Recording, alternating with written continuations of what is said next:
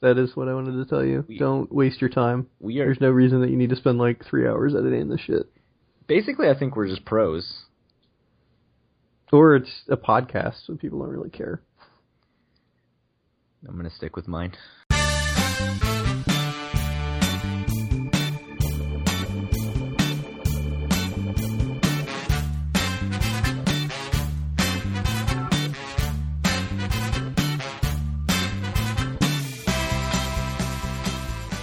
Hello, it is Friday, May 6th, 2016. Welcome to episode 13. We are actually calling this episode 13 and not skipping ahead to 14.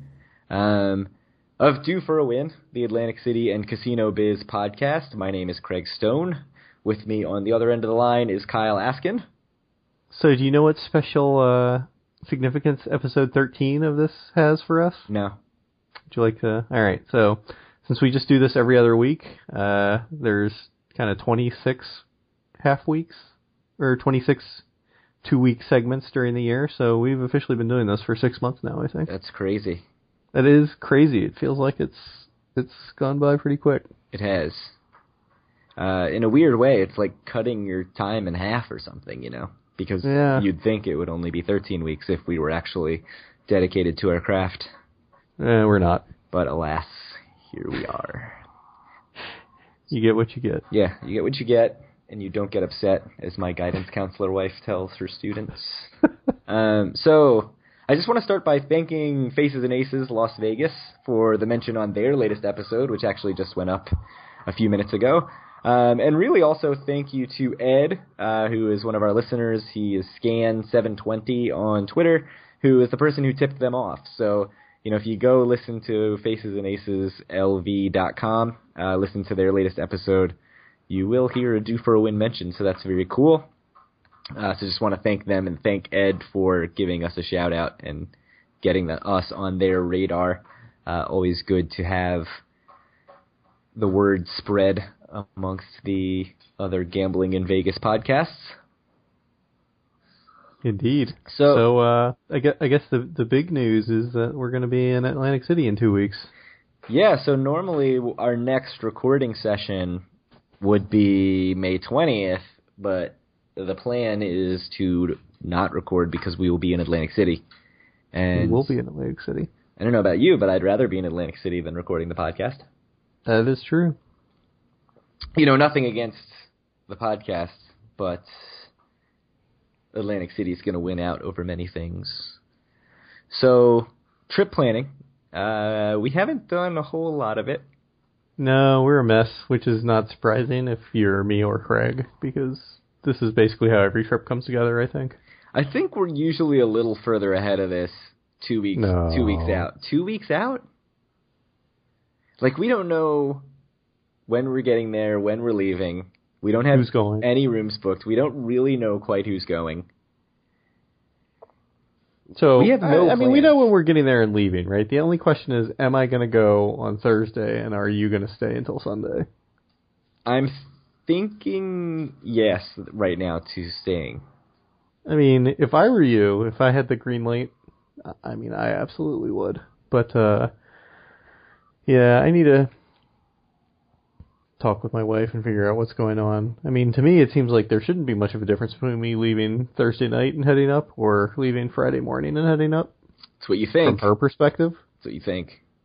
yeah, that's what I think. But I suspect that it might not be the case. But I don't. We'll uh, we'll figure it out. I mean, even if I end up leaving Friday morning, I'll, I'm going to leave early. I think like 7 a.m. or something, and get there quite early. So So yeah, I won't be leaving that early. I'll probably be leaving closer to ten. Yeah, so you, it'll be like last time. You got there at like what one or something last time, Yeah. twelve thirty. Yeah, I'd shoot for a little earlier than that, but uh, yeah, I expect around noon is probably my Mm-hmm. best case scenario. And so you're going to probably stay, regardless of if you or if you don't stay Saturday night. You're probably going to stay pretty late on on Saturday, right? Yeah, and just drive back late if I Like 10 if I o'clock don't or something. Stay over. Yeah, I mean I probably won't stay till ten, but I wouldn't be surprised if I stayed till nine. Um, or just you know stay the night and get up and drive home on Sunday, which Right. sounds preferable if the room situation works out for that. Which you know totally relies seemingly on me mooching off of you for a comp room for when you're not. Yeah, here. so so yeah, I think we should talk about that. So it sounds like even though you you've gotten mailers and stuff that said you have comps on Friday nights at resorts, you don't actually have comps on Friday nights at resorts. Pretty much. I mean, pretty much feels like a bunch of lies. So uh, I called resorts on Wednesday and said, "Hey, I've got a mailer. You know, I got my little booklet, and it says any Sunday through Friday you can get a free room any any Sunday through Friday in May." And I called them up the one eight hundred number. Like you said, you know, you get a person right away, which is nice. And the person just said, "Oh yeah, no, I I see that you don't have that Friday." And I was just kind of like, "Oh, okay." And and that was it. Like that was the end of the conversation. And then I thought, you know, oh, maybe like I get this other offer that's like you book a comped room and you get $20 food and beverage credit and that's only available on certain days and I don't get that offer on any Fridays. And so I also have my booklet offer and then I have two other offer codes for like one is is April to May 30th or whatever, and one is like May 1st to June 30th. And so I was like, you know, I have three offer codes that all say Friday. So let me call again and sort of like push a little more and see what the deal is. And so I called today, and I think I actually got the same woman on the phone. like when when I when I read my uh star card number to her and then she was like what's your name and i said my name i think like her voice definitely like changed a little bit because i think she was like you freaking called me two days ago you know what the answer is to this um but i said you know i've got this offer from my booklet that says sunday through friday and she said yes i see here you have like sunday through fridays but like only fridays if that's available and so I said, "Do you have May 20th?" And she looked and she's like, "No, I don't have that Friday. Like the availability on Fridays in May is actually really limited." And she said, "The only Friday that I actually have for you in May is the 13th." And so I just asked, you know, I see that there are rooms available that Friday, like if I'm willing to pay. um, so I just assumed, you know, the the mailer and the two other co- codes don't say anything about you know, blackouts apply. It says like no holidays, but you know, I thought I would just be good to go. And so she said like, no, it's really just that there are no comped rooms available, which I'm assuming means there's no comped rooms available for whatever my tier sort of is in their system. Like not not tier as in my sort of status in the players club, but sort of where they see me within comp room offers. So Mm-hmm. like you, you know, like you and I are the same status level, but I expect you know you get Saturday nights. So Yeah, clearly so we're not tier- exactly. I mean, we're the same tier level, but yeah, I expect I'm a level above you since I also, in theory, get Saturdays. Yeah, so so I got a big fat no. Um, I'm a little bit optimistic that they send me something the week of that says like, oh hey, if you want to come Friday, it's free because I did get that mailer this week. Um, hmm and just saying, I think I got it on Monday, saying, "Hey, if you want a free comp room this weekend, we have Friday for you free." And that's not the 1st time that's happened since we went down last time, so I'm hoping that I get that again. And and similarly, the Caesars, um, you know, Caesars itself is a little more. I think it's like 160 something for me right now, but Harrah's and Bally's are both in the 140s, which for a couple weeks out is reasonably cheap for me on a Friday night. So I'm hoping um, that when it gets to the week of, that that'll go to comps because that's typically kind of what happens for me with Caesars. Is you know I check it and I'm getting like the week of's Friday comped and no other Fridays, and then I go the next week and the week of's Fridays comped. So it seems like they're not. I mean, just but based on the price, it seems like they've got a lot of availability probably. So I'm hoping that I can get something comped that Friday, um, but we'll we'll see what happens.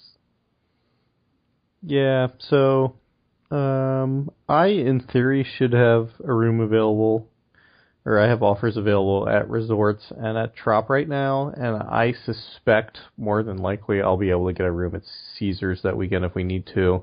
So hopefully we'll be okay with rooms if we uh, can figure out some creative ways to get into all of those. They're not that creative. I'll just check in at a couple hotels, but. uh uh, I think we should be okay. Maybe I should reach out to Trop and, and Resort sooner rather than later, though, especially if they're going to try to say that they're overbooked or whatever. So do you, is your Trop comps Friday and Saturday or just Friday? Uh, my Trop is only Fridays, Ah, okay. and my resorts comps in in June switch to only Fridays Oh. as well. But in May it's every night. But in June it's I lose Saturdays. So so I'm optimistic. Um, we do have so we do have four confirmed in our group. Uh, possible fifth, although I think you and I are both skeptical to some level. I mean, I I I think he'll go. I mean, it sounds like from from the situation, there's no reason for him not to go if he has to drive to New Jersey anyway. so But who knows? so I guess the question is, with five, does that necessitate three rooms, or do you just you know tell him to sleep on the floor or whatever? I I mean, I'd prefer three, but well, I'm not sharing a bed nor sleeping on the floor, so I don't care what other people do. But Yeah, I think we're probably fine with two. As one of the people who would share the room, probably. So I have another piece of news for you. Uh, I don't think I've told you this on, online, but I actually got. So you know, last time we went, I gave uh, Tropicana my TR diamond card, Right. And they status matched me up to Trop Gold, and they said I had to get like three thousand points or something like that within the next two months to keep it, or maybe two thousand points. I'm not sure. And uh, I didn't do that because we haven't been back, obviously but I actually got a letter in the mail like a week ago from them basically telling me that I get gold through the end of 2016. Oh, So, wow. which is cool. And and it it had in the letter all the things it listed out that it got me and like it's like a free trip to Cosmo and Vegas, I guess is the big one, but a bunch of other smaller benefits. So do you think that's just a mistaken mailer, or do you think you really are set with gold for? Uh, I mean, I I assume that I don't think it was a mistake. I assume that they looked at it and they're like, "Eh, this guy just hasn't been back yet." I don't know. Just give him gold till the end of the year. Yeah, that's entirely possible. And also, you know, if you don't go back, it doesn't cost them anything. Right. well, Well, unless I use all my offers for Vegas or whatever. But yeah, the risk to them seems low. yeah, it's probably pretty minimal. I mean, especially since I'm a proven gambler, if I have a diamond card and all that stuff. That is true. Um, so that's a thing that happened. So that was nice when I got that. Yeah, that's awesome. That's good to that's good to know, and that's good for anybody who's got that diamond status at Total Rewards and is wondering about the status match at Tropicana. Um, you know, clearly it's it's worth trying out because I think we were a little skeptical when it happened. It was kind of like, eh, you know, you've got a couple months to get a bunch of credits, and is that really uh, that feasible if you're not, you know, the way you did diamond was diamond in a day, so the odds that you're gonna crank up the the tier credits at Trop to get that level in just a couple months is pretty low, especially because we don't really go that often. But so it's good that they are not like hard and fast on that rule. So I don't know if we've ever talked about this on the podcast. I know I've talked about it in other forums, and I know we've had uh, a couple emails which I've answered about how I got Diamond, and it was through Diamond in a Day, as you mentioned. And specifically, it was in Caesars. They used to have uh, full pay Jacks or Better, uh, two dollar, and it used to be full comp, which is ten dollars, or it's a one tier credit for every ten dollars you put in and that was in the high limit room. But it looks like I don't think there is any full pay jacks or better anymore in Atlantic City. So I'm going to say that the odds that I'm ever diamond again, or maybe at least diamond again anytime in the foreseeable future when I have little kids running around, uh, it's going to be very slim. So that's going to be something that is sad for me that because I've had diamond for what it's been like three years or something, right? Is it that long? Uh, it's Definitely been, been a while. couple. So I got it. We did it in like uh, February or something, and so I thought it was gonna like expire the next March or April, but then it actually rolled like an extra year after that. I don't know. It was a long time. Yeah, so I mean, we just sort of connecting this to Trop. Um, it's just kind of nice that they offer that continuation. But like you said, like we're probably not gonna get the necessary tier credits in what three month window? Is that what they? Two, uh, two, Two months. Um, Yeah, So yeah, because we went in uh, February, and I was gonna have to go back before uh, before this trip. yeah, and you know it hasn't been that long. It didn't. so- It didn't happen. Right. Uh, so, do you have any sort of plans, anything that you want to do on this trip uh, that we didn't do last trip, or anything that you want to make sure you get to? Um, so last trip we did very boardwalk heavy. We actually didn't really make it to the marina casinos at all.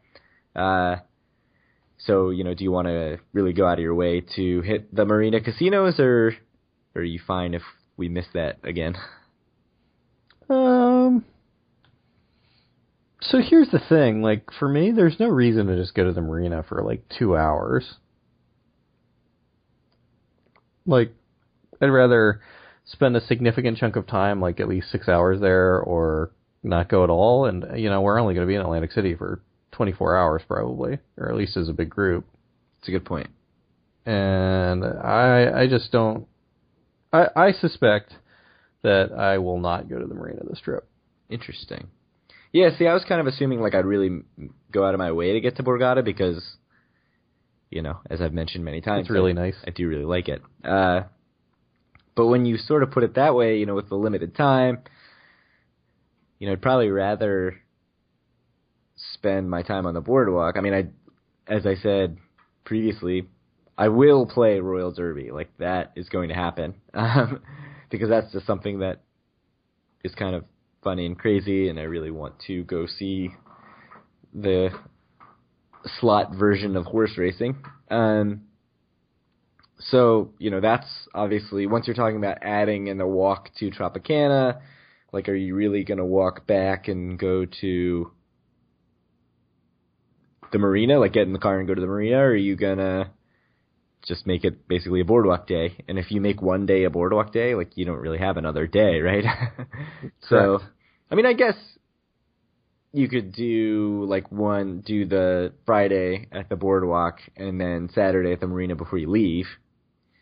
That's not an outlandish suggestion. Yeah, I could do that. Um, I wouldn't be against that, I guess.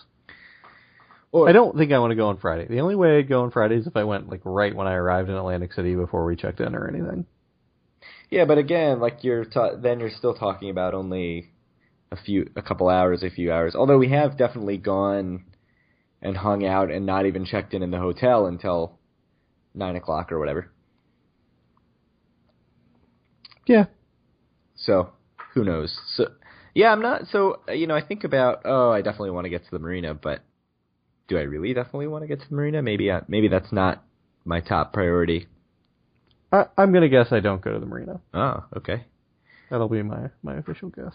Um, so we some of the other things we talked about doing before last trip that we didn't make it to, like Tony Boloney's, I would be kind of interested in going to, um, but I feel like if I were to do that, it would be kind of built around sort of a wandering by Revel and just seeing what the progress is, if any. Um, you know, by May 20th, they should be working on that ropes course that's outside. So, who knows if that's actually arrived. You know, he said it should have been there.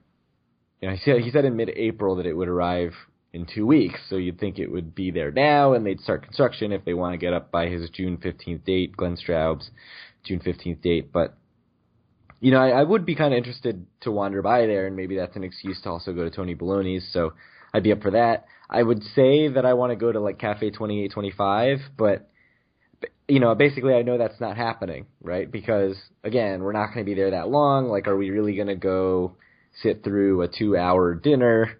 That seems pretty doubtful. So, I don't know. I probably won't, uh, we probably won't make it to Cafe 2825 or any of the other sort of fancy restaurants. We certainly won't be going to Chef Vola's on our four or five guy, guy trip. Um, Uh, so I, I do have to say, uh, as you know, I kind of stalk some some forums, and it, it does sound like uh, people are saying there is a lot of construction going on around the Revel. So Oh, I would not be surprised if if a large portion of the ropes course was in fact done, especially if it's actually going to open on June fifteenth. nice. Uh, we'll have more about the ropes course later in the episode. Um, so, is there anything you're dying to do? Is there anything you want to make sure you see, or just kind of do our standard wandering around type deal? So here's my my sort of inherent dilemma that I always have. Like there's a lot of stuff I want to do in Atlantic City. There's a lot of stuff I haven't done. And you know, for example, in the Facebook group there was someone who who asked like what are some good dive bars to go to? Like what are some good breakfast places to go to in Atlantic City? And like I really I don't know because I haven't done a whole lot of that because generally when I go I I just gamble a lot and I don't necessarily see as much of the the town itself as I would like to, especially being a host of an Atlantic City podcast. Um, but like uh, honestly, like, am I going to go out and and do some of that stuff on if I'm only going to be in town for 24 hours? Like, I don't know. I I probably should, but realistically, I'm not sure if it's going to happen. I think it's going to have to wait for like a slightly longer trip for me to do some of the stuff I want to do. So yeah, I really think that probably that's better fit for a two night trip where you've got some more time to get around and see more of the town. You know, on a one night trip where you've got maybe 24 or 30 hours or something, you're probably going to stick to the things that you know and like, like specifically gambling. And, and and another one of my suspicions is that I think it, on the trips, like the last trip where it's just me and you, like we're a lot more likely to do a lot of that stuff. And if we actually have a whole bunch of friends coming too, who don't really care, honestly, and just want to gamble and drink. yeah, not only do they not really care, but they also get to Atlantic City way less frequently. So for them, Yeah, it's like an even bigger thing if they go out of their way to do something that's not gambling and drinking. Right. The novelty to them is still the gambling and drinking. It's not Right. the wandering around and seeing what the bulldozed, you know, Atlantic looks like or anything like that. Uh, I'm kind of bummed. I've, I've never seen Atlantic. Yeah, yeah. So we should maybe talk about Atlantic and what's going Yeah, we that. can we can we can talk about that. So, I guess we can get into the news portion of the uh, the podcast. So, uh, the Atlantic has been uh, what officially bulldozed, right? Yeah, uh, it's gone. um, so this is a Ruben Kramer, Press of Atlantic City uh, article that I'll link to in the show notes. But basically, uh, the CRDA, I believe, went through and demolished this thing, uh, which was an art installation with a half sunken ship, like a big wooden ship that looked like it was half sunken into the sand, and there was some words along the grass that were like diagonal, and they were I don't remember. They were kind of like odd words, right? Just random sort of stuff that said I can't remember exactly what the words were. Uh, we, you know, we never actually went to see it. I think I only ever saw it in pictures, but uh, it's in the old Sands lot, um, right next to where they hope to develop the Polercoaster. And what they're talking about putting there is a parking lot. Right. So it's not the most exciting development, um, although Well, if you're going to the beach and you're paying uh, Caesars twenty five dollars to do that, I bet you could make a lot of money having a parking lot that charges ten dollars or something like that. Yeah, that's true. And now also, um, just the fact that Atlantic was just kind of there as a way to sort of hide um, an empty lot. You know, it was the old sands, like I said, that got imploded and had big plans for another casino, and of course, then the economy tanked, and that never happened.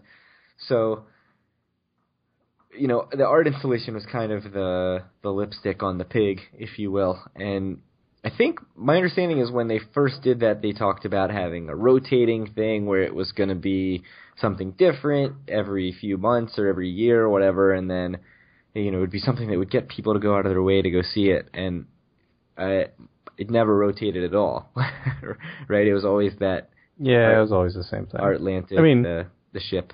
Um, it, it it's it just wasn't a good idea. I don't think. No, I mean, it, it's not the right city for that. It's not the right. It's just I, I don't think it was ever going to work. yeah, so it's kind of an example of, uh, you know, the CRDA throwing money at something that doesn't work, uh, which Speaking of which, uh, do you want to get into the uh, talk about the CRDA bailing out the uh, steel pier? Sure. I mean, uh, I'll say at least the the CRDA stuff with Atlantic and with the steel pier is in Atlantic City, and you know a lot of the CRDA money has gone to things outside of Atlantic City, which seems Doesn't make a lot of sense given their their mission statement. right. Um, so, or just money goes towards hoarding land in in Atlantic City. Or, that's that's right. And and legal fights for uh, eminent domain so they can buy land to do nothing with. right, uh, and not pay taxes on it. So Correct.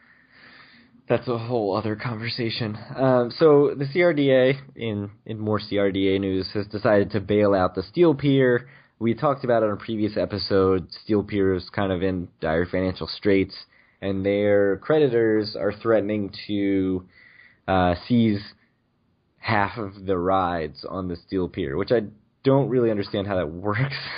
and the Steel Pier's kind of said like, you can try. It's going to cost you an unbelievable amount of money, and you're going to have to like re- reinforce this insanely long stretch of the boardwalk.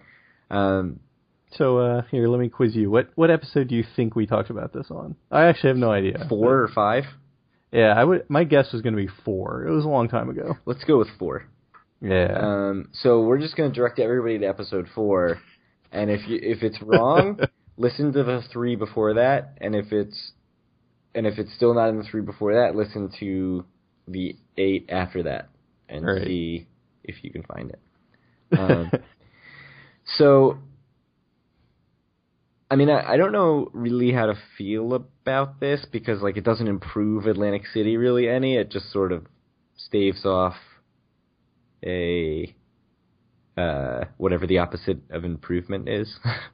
So I, I mean, honestly, I think that this. Uh, we talked about it the previous time we talked about the steel Period, The previous time we talked about this story. Uh, it's always hard to let something go that was such an important part of the history of Atlantic City. I mean, I mean, I think it's one of like the may, maybe the most like seminal actual physical landmark in Atlantic City is a steel pier. It's you know we've talked about the diving horses and and and all of that that went along with the steel pier. And uh, while I'm not sure if that's going to be part of the future of the steel or of Atlantic City having the steel pier in its current sort of amusement park form, uh, you know it always sucks to lose it to just basically get getting foreclosed on. Yeah, I mean, it's something that is there that's got a lot of history. I think we've talked about that. Um, not a whole lot of length, but just sort of, you know, the million dollar pier is not the million dollar pier anymore. but No. but the steel is something. yeah, but the steel pier is still the steel pier, not really necessarily in the iteration that it was, but certainly closer than the playground is to the million dollar pier. So, you know, that history feels important. And you could argue that as far as something that has the opportunity, if it can get going and, and make some money, uh, to really improve Atlantic City and, and actually do things that are non-gambling and that attract this, you know, non-gambling money and, and families and whatever that Atlantic City really seems interested in, in getting into town. Like Steel Pier actually has that opportunity. Uh, whether or not they actually have the capacity to do that and is is doubtful, obviously, because they are in a situation where their creditors are trying to seize half their rides. But uh, there is some defense, at least for for bailing them out. Like it's, I'm not saying that it's that it's indefensible. It just seems like uh, you're kind of paying a lot paying a lot of money to stay in place and not move forward. I mean, honestly, it's a better use of the CRDA money than what they usually use it for. I think so. Yeah, yeah. And at the end of the day, you know, you could argue that that's really what the CRDA is for, right? Is sort of well, really the CRDA is for redevelopment and moving Right. things forward, but certainly it's better to do this than to take that money and do something in Camden or to take that money and, you know, buy the steel pier and just sit on it and do nothing. Uh, so what do you what what is there anything historical that you think is more important to Atlantic City than the Steel Pier? I can only think of maybe one, but uh I mean, the lighthouse? yeah. Well, I mean it's it's like a big crowd drawer. I mean I'd say Boardwalk Hall maybe, but Yeah. that's that's might be it.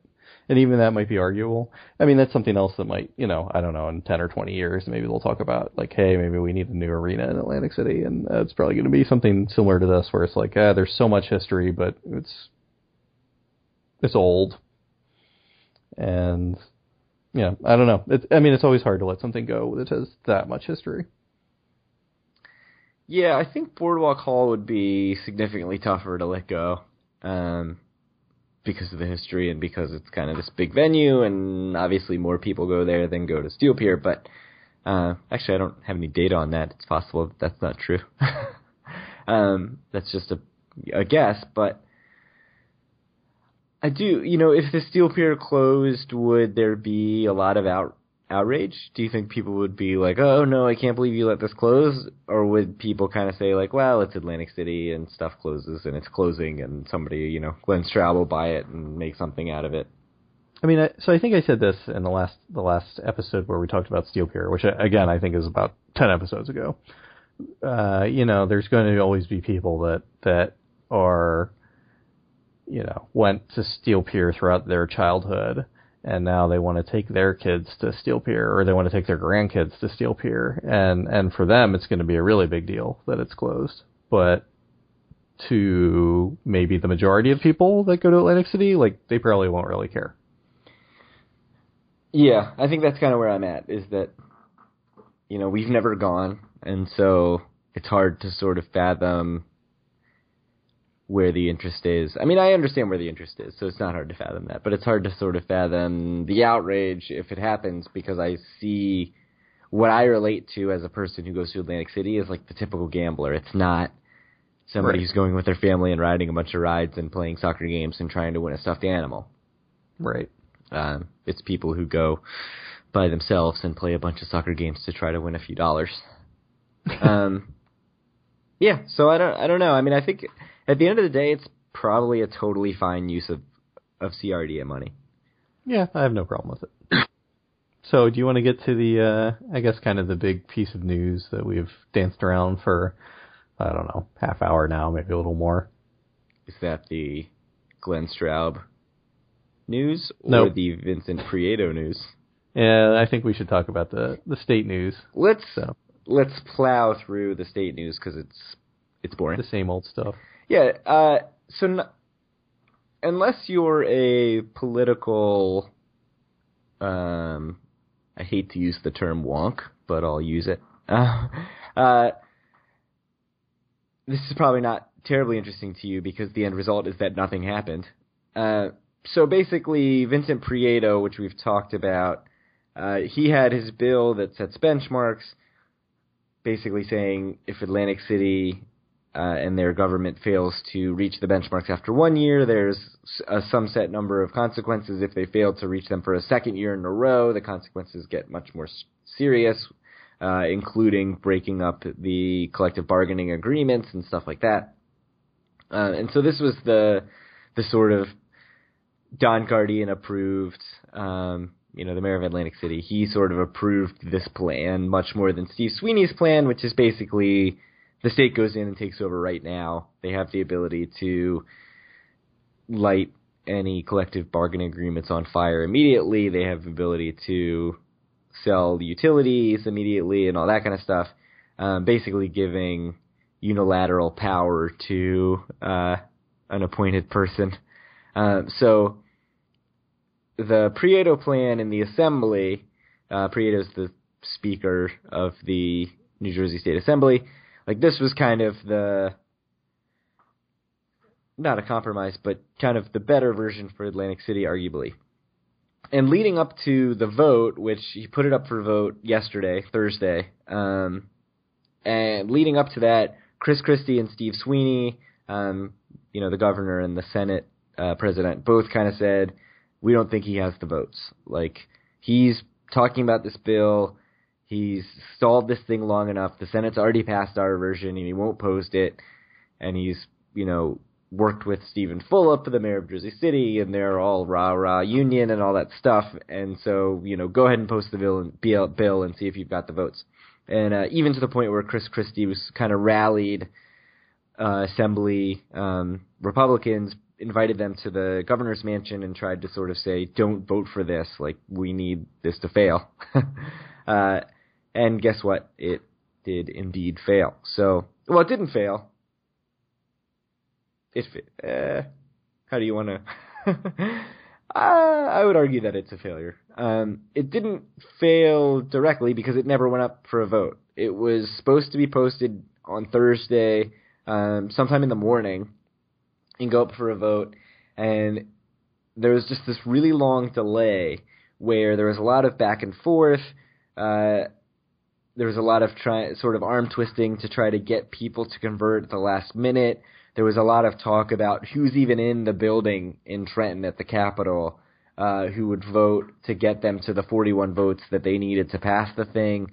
Um, the the reporters on the Trenton beat were, you know, doggedly trying to track down people who were out of uh, who were absent because they had you know family illnesses and stuff like that.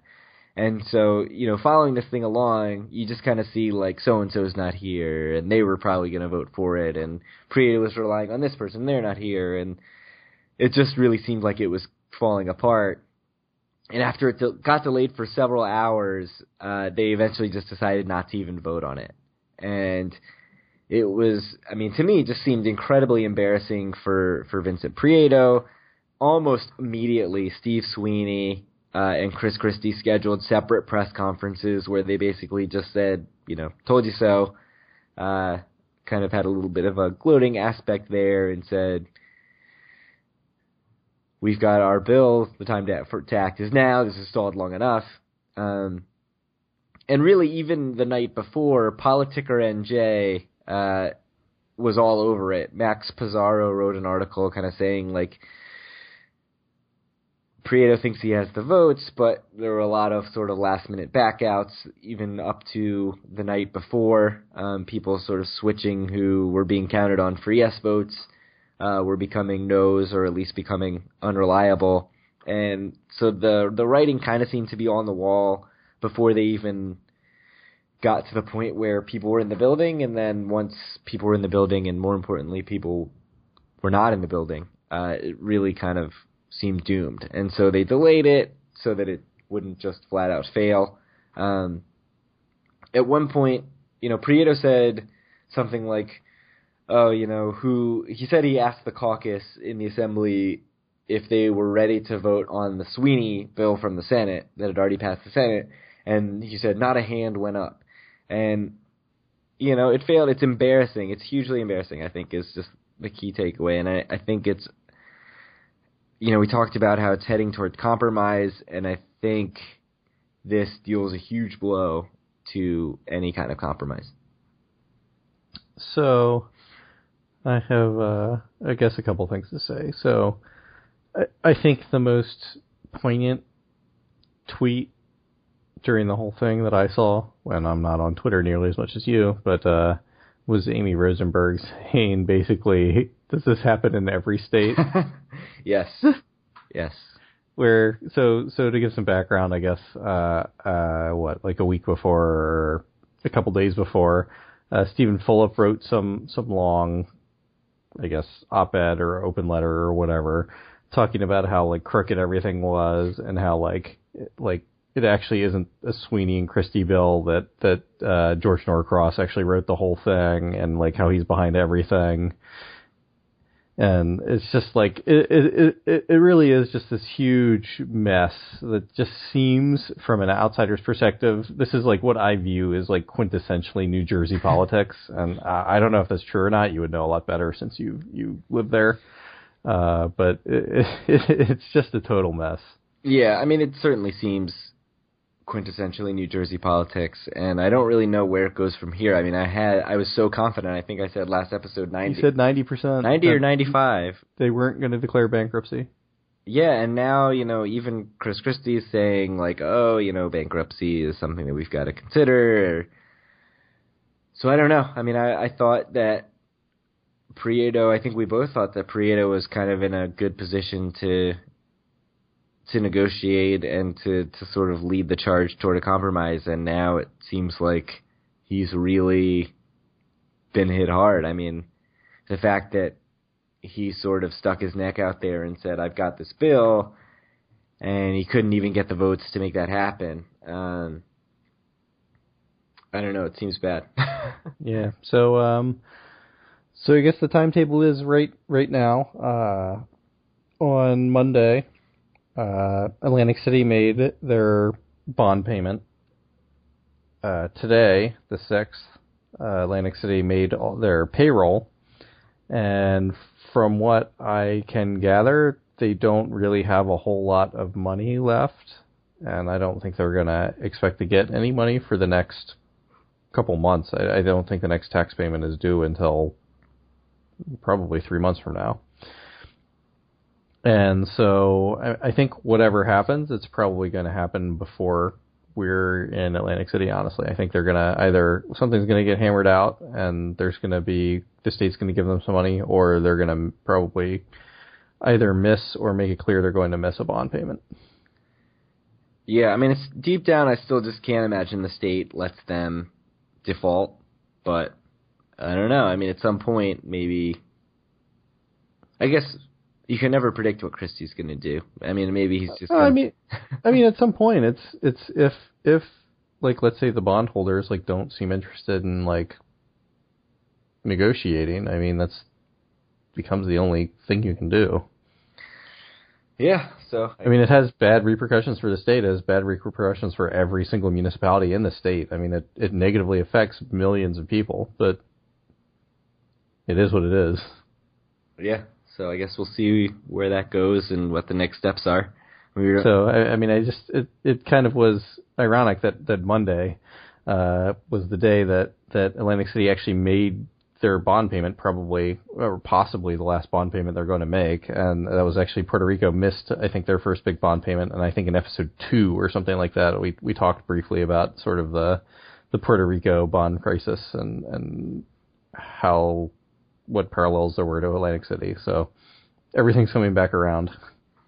Yeah, everything's coming back around, and and nothing is getting resolved. All right, all right. so let's let's talk about what you really wanted to talk about today the Sky Trail. The Sky Trail. So last episode. Today is the referencing old episodes episode. Uh, so last episode we talked about the potential of a ropes course of some sort going up at the Revel. Uh, I think we both assumed that it would go inside, uh, in that entryway, basically where the big escalators are going up to the casino. I made a joke about how that should be how you get up to the casino. And so the latest information is that the the sort of proprietor or vendor of those ropes courses, which is the very originally named Ropes Courses Inc., uh, is supplying something called a Sky Trail Navigator to the Revel Casino. And so there's a there's a link that I'll provide that's sort of like a press release, I guess, that says how Glenn Straub basically is uh, commissioning this ropes course. It's going to be outside the entrance um, where the old valet parking area was, uh, parking drop off area, directly in front of the Revel. So, not inside, actually outside, which I don't know, like that seems kind of odd to me. like that seems like a tacky thing to to drive up and be the first thing you see, but I guess is it any more tacky than it being the first thing you see when you walk into the casino? I don't really know. No. Uh, so and like you, I'd say it's less tacky actually. Well, we'll see. So like you said, there you're seeing information that there's been a lot of construction, that they've got the stuff there and it's happening, right? Well, not. Yeah. I mean, I don't know how specific. I mean, I mean, I think is, it, it's a lot of stuff inside, inside the casino is being done, but uh, yes, I've I've heard reports from forums that there is a lot of work being done in Revel right now. Uh, so one of the other things that happened is I, uh, so Ruben Kramer posted this on Twitter, and that's how I heard about it. And I responded with some, with again my stupid joke that I of course thought was brilliant uh, about like, oh, they should make the ropes course the way to get up to the casino. And he replied to that with a rendering of a ropes course that is around the escalators. So in an odd way, not that far off. And I'll link to that in the show notes. You can see it if you go to dueforawin.com. Um, this crazy ropes course that kind of envelops the escalator, that big escalator that goes up to the casino. Uh, so that I was much more intrigued by and excited about than the outdoor ropes course. I mean, this kind of idea that you're going to have this thing you know, as you're going up the escalator, you're gonna have people like walking above you on weird sort of like rope ladders and crazy stuff in harnesses and whatever. Like that, I thought was much more interesting than just like, hey, here's this thing out front. uh, you know, go walk around it if you'd like. Um, the idea that it's going to be sort of indoors and really in a central place that a, huge percentage of people who go to the casino are going to have to see it and walk by it. Uh, that I, I found really interesting. So he did say, like, not sure if this is happening. That was his quote. But uh, I'm interested to see. You know, is this a twofold plan? Is it was it originally set for indoors? Because that that picture is actually dated uh, March 15th, I believe.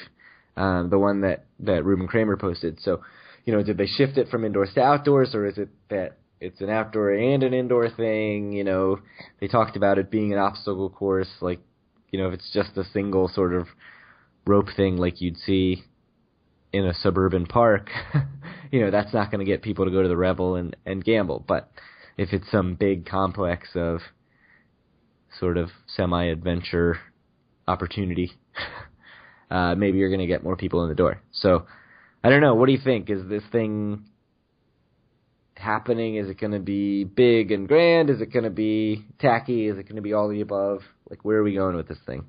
Yeah, I think it's all. The, I mean, it's happening for sure. I don't know how big it's going to be, but it, it seems like it's happening. It's going to be kind of cool, I guess.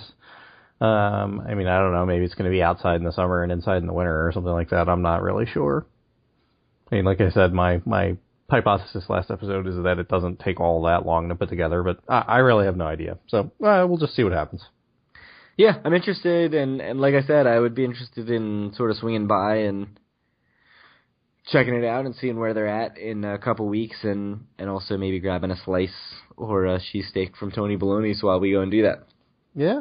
Um, but I I also I just can't get over that this is the big sort of phase one of Revel, and when they open in June, the plan is that like this is the big attraction. It seems pretty out there to me, but you know we saw the same thing with the playground, right? like we saw them open T Street in a very sort of half-assed way, and I mean maybe this is being too harsh to something we haven't seen, which is the the ropes course, but certainly T Street was kind of done haphazardly and rushed and and not done executed in in the way that we would have hoped. Uh, but speaking of T Street, Joseph on our Facebook group mentioned that he has now attempted to visit T Street five times and every time it has been closed.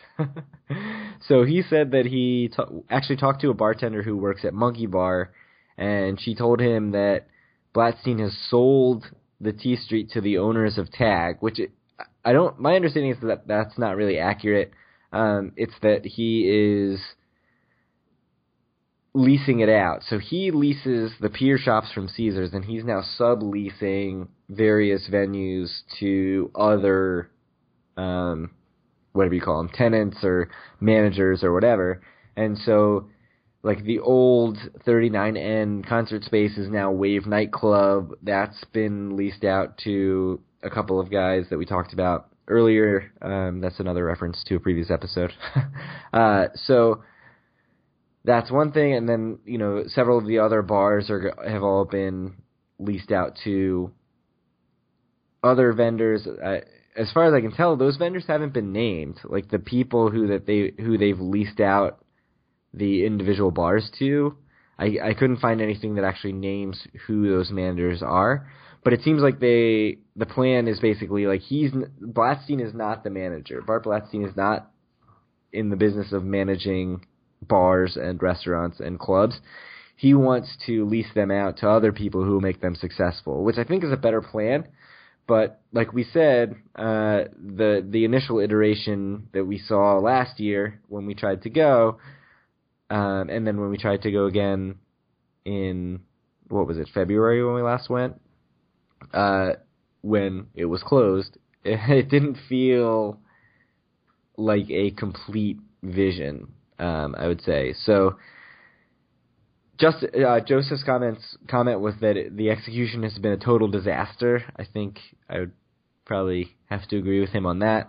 Um, but in looking up more information on this, I did find an article from Suzette Parmley of the Philly Inquirer that's actually um, almost a month old now, but it mentions the phases, um, or not necessarily the phases, but the upcoming development of the playground. And one of the big things that's happening is a bowling alley. So they're uh, working on adding a bowling alley to the second floor of the playground, which to me, I mean, y- you're into bowling, right? Used to bowl. Yeah, I used to actually be in a league with friends. So, I mean, to me, that's sort of a good idea of something that if you're looking for a way to have a slow burn of your money and just have some fun and you know be together with your guys uh, who are in town and maybe you've already lost money and had a fancy dinner uh, that's that's fine um, but you're out now and you've burned through whatever money you have for the night and and you want to sort of take a slower burn, the bowling alley is a good way to do that. So to me, that's like a a good addition to Atlantic City.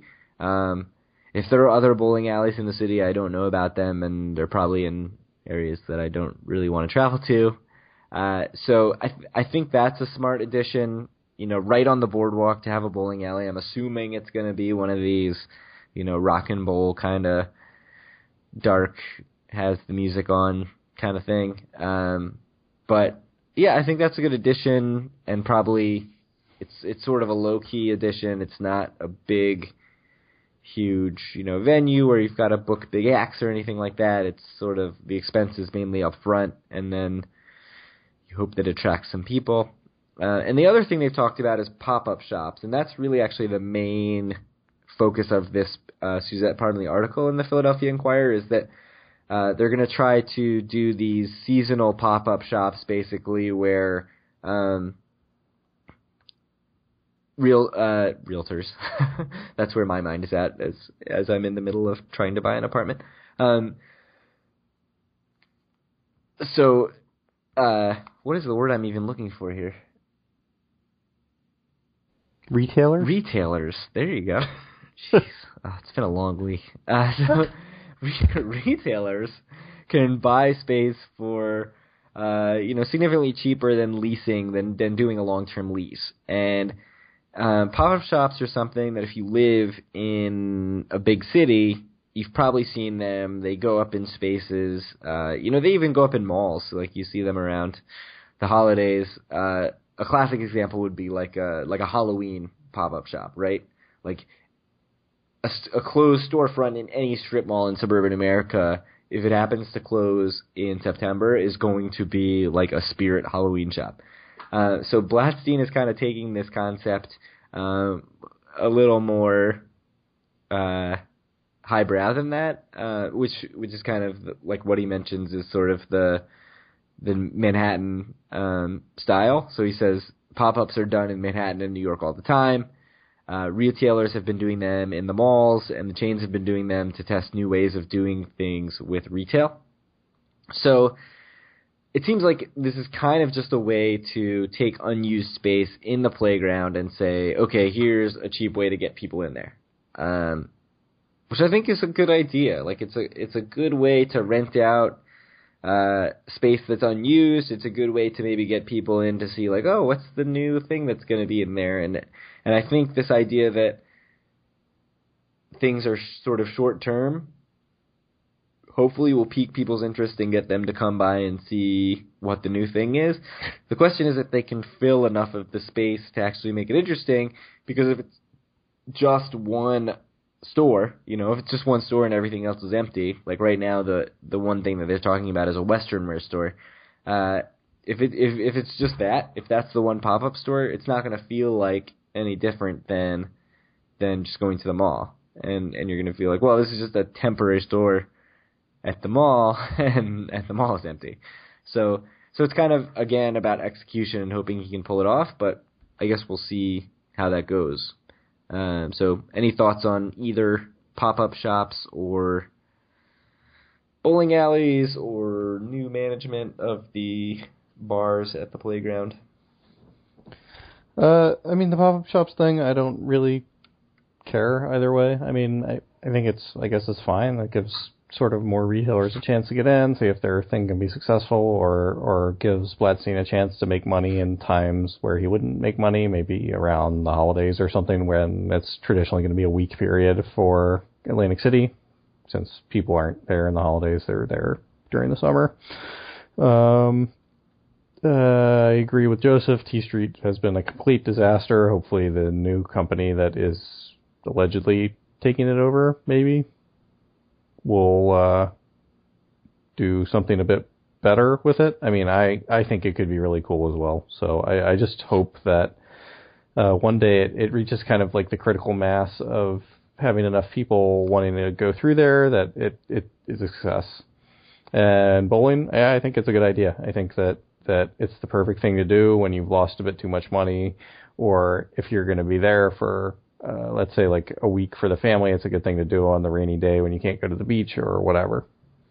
Yeah, so. I mean, so my hopes for the for T Street were sky high and, and definitely kind of shattered by the execution that we actually saw. But I'm hoping with new bar uh, managers and and Joseph, I should mention, is uh is in a band. Um, so he's kind of looking at this from the artist perspective. I think of of hoping that there are going to be venues for for these bands, and that was really how it was built. And it seems like it just hasn't really panned out to this point. So hopefully, new management can come in and kind of revitalize that. And I think, I mean, that was the idea. It was sort of this idea that it's going to be like going to Nashville, and and you know you can go into any bar and you're going to see a good live band, which would be really awesome.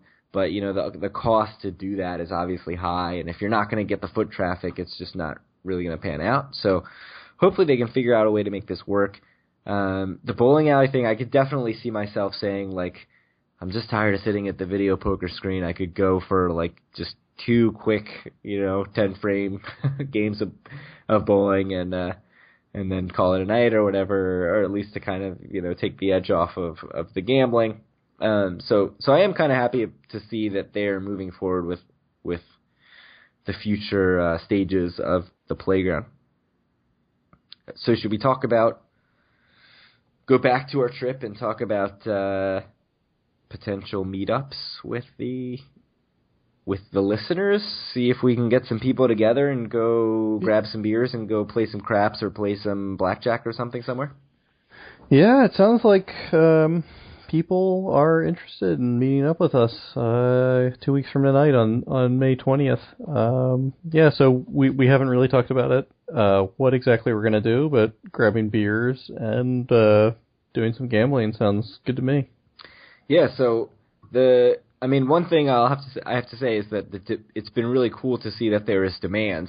Um, right, and and, and I, I, that is super neat. I mean, it's something that just 13 episodes in, I I didn't know what I expected when we started doing this, but I didn't expect the the great response that, that we've gotten to this point. And it's been it's been pretty cool. Yeah, and I, I think the coolest thing for me, and the thing that I was most worried about when we started was, you know, are we the only assholes who actually care about this town and care about this being our gambling home and, and actually care about making Atlantic City good? Um, you know, not that we're doing anything to make Atlantic City good, but we, we certainly care about other people making Atlantic City good. um, but what we've really seen is, you know, obviously there are a ton of people who are just obsessed with Vegas and obsessed with, you know, rooms and and restaurants and everything. And so I was kind of worried that people just sort of saw Atlantic City as like the stopgap to get them to their Vegas trips, um, or or they're just locals gamblers who don't even care about any of that. They just want a place to go play poke, uh, play poker, or play blackjack or whatever, and and and go home and, and not even think about it outside of the gambling. But what we've really seen is that people do care about it. People are very interested in in the city. People are interested even in the city politics and in you know what's going on in the future of you know what Don Guardian is is doing and and all that kind of stuff. But but mostly just you know there there's a lot of interest in you know, where's a good place to go to get a steak? Where's a good place to go to get a cheap breakfast in the morning? Um, and and so it's been really cool to see that on the Facebook group, and it's also just been super gratifying to see people say like, hey, when you're in town, let us know. We want to talk to you and and just shoot the shit and and get a beer and go go gamble somewhere. So I think the plan is that Friday night, uh, May twentieth to just set a time and say we're going to meet up at one of the bars. Uh, I'm I'm going to guess it will be the, somewhere in the Caesars Bally's complex. Do you think that's a safe bet? um, it's going to be somewhere on the boardwalk. That's a safe bet. Okay. So so the only the only way I could see it it going away from Caesars Bally's is if it if the plan ends with us playing Royal Derby. Um, I mean, that will happen regardless of whether we do it with listeners or just with uh, the friends we're going with or whatever. So right. I mean, yeah, I think Caesar's Bally's is probably the the safe bet. Uh, what do you what do you, do you want to do the uh, the mountain bar? Your favorite bar? Uh, I mean, the mountain bar is probably fine. I mean, Toga Bar is is also would be a little classier, I guess. But oh, come on. Mountain Bar is better than Toga Bar. Okay, so do you want just want to say it? Just want to say Mountain Bar? Like we'll be there at some time. At some at some point. I mean, I don't know that we can set a time right now because we don't know what's going on. But yeah, uh, we will be at the Mountain Bar at some point. Yeah, so on Friday night. So presume evening, evening ish, probably in the six to seven ish range. We'll do Mountain Bar and then you know drink, talk Atlantic City, talk about fun stuff um, our friends that come with us will just probably be standing there in complete horror.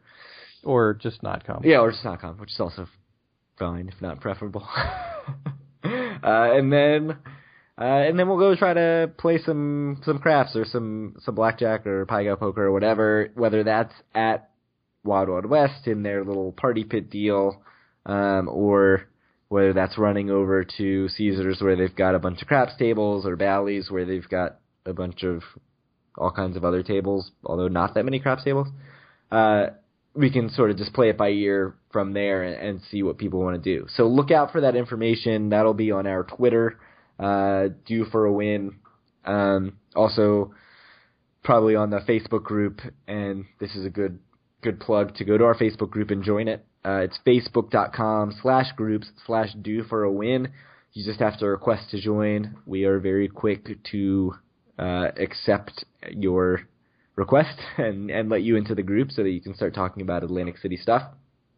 Uh, we're so so that's so look out for that. We would love to meet up with you. We've already heard from at least one listener who plans to be there and um and is definitely going to be there that weekend. So we're hoping to to see him. Uh, and anybody else who's going to be there, or if you are going to go out of your way to make plans to come down, again, we, we'd love to see you and, and just talk Atlantic City stuff. Cool. So uh, I think I have one more uh, one more question for you before we can do the sign off, Craig.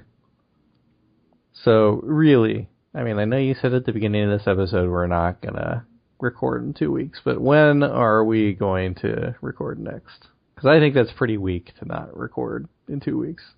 I mean, we could just do Thursday night two weeks from now. Yeah, we could.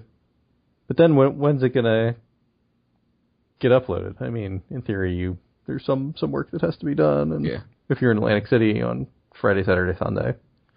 So, so one option would be to do a short show next week, Mm-hmm.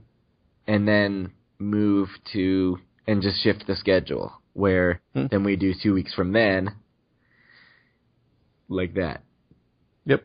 uh, which would then put us on Memorial Day weekend. I don't know if that screws up your schedule, Yeah, that's probably not great. right? So, Well, maybe, maybe maybe we can we can take the discussion about shifting this offline because it's not interesting to people. But so so, uh, all right. I mean that's that's fine if we're we we don't know when we're going to record. But I, I will I will say for the record that that I am very hopeful that that sometime before let's say three weeks from now there will be a show posted. So before that, so maybe next week, maybe two weeks from now. yeah, I mean, another option would be to do. I don't know how feasible this is for you, but like a early week recording and just be basically a couple days delayed after our next trip. So we do our trip report, you know, like Monday night or something, and then it goes up like Tuesday or Wednesday. Yeah, that might work. Yeah, we can we can figure all that We'll out. we'll figure it out. All right, but I I want to get you guys some content, so so hopefully we can we can we can work something out. Yes, we are nothing if not content creators on Due for a Win. That, that's right. Although this was the week I was supposed to do a blog post and I didn't, so Well, Apparently I'm it's not- been a busy week for both of us. not a dedicated content creator. Yeah, well, sometimes real life gets in the way.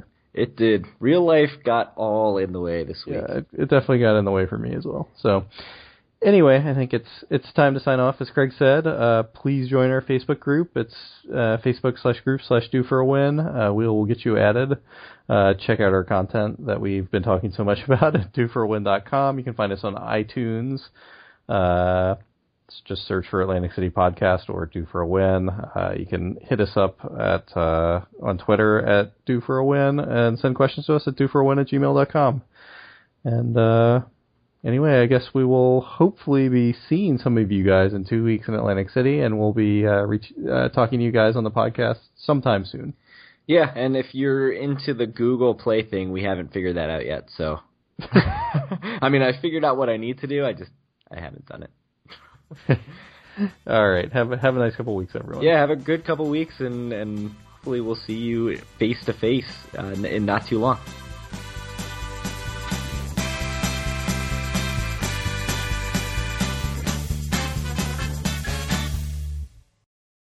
No, I think I'll go home and then go out to see my mom because she'll be mad if I don't. Where's your mom live? I'm just kidding. I know where your mom lives, Kyle.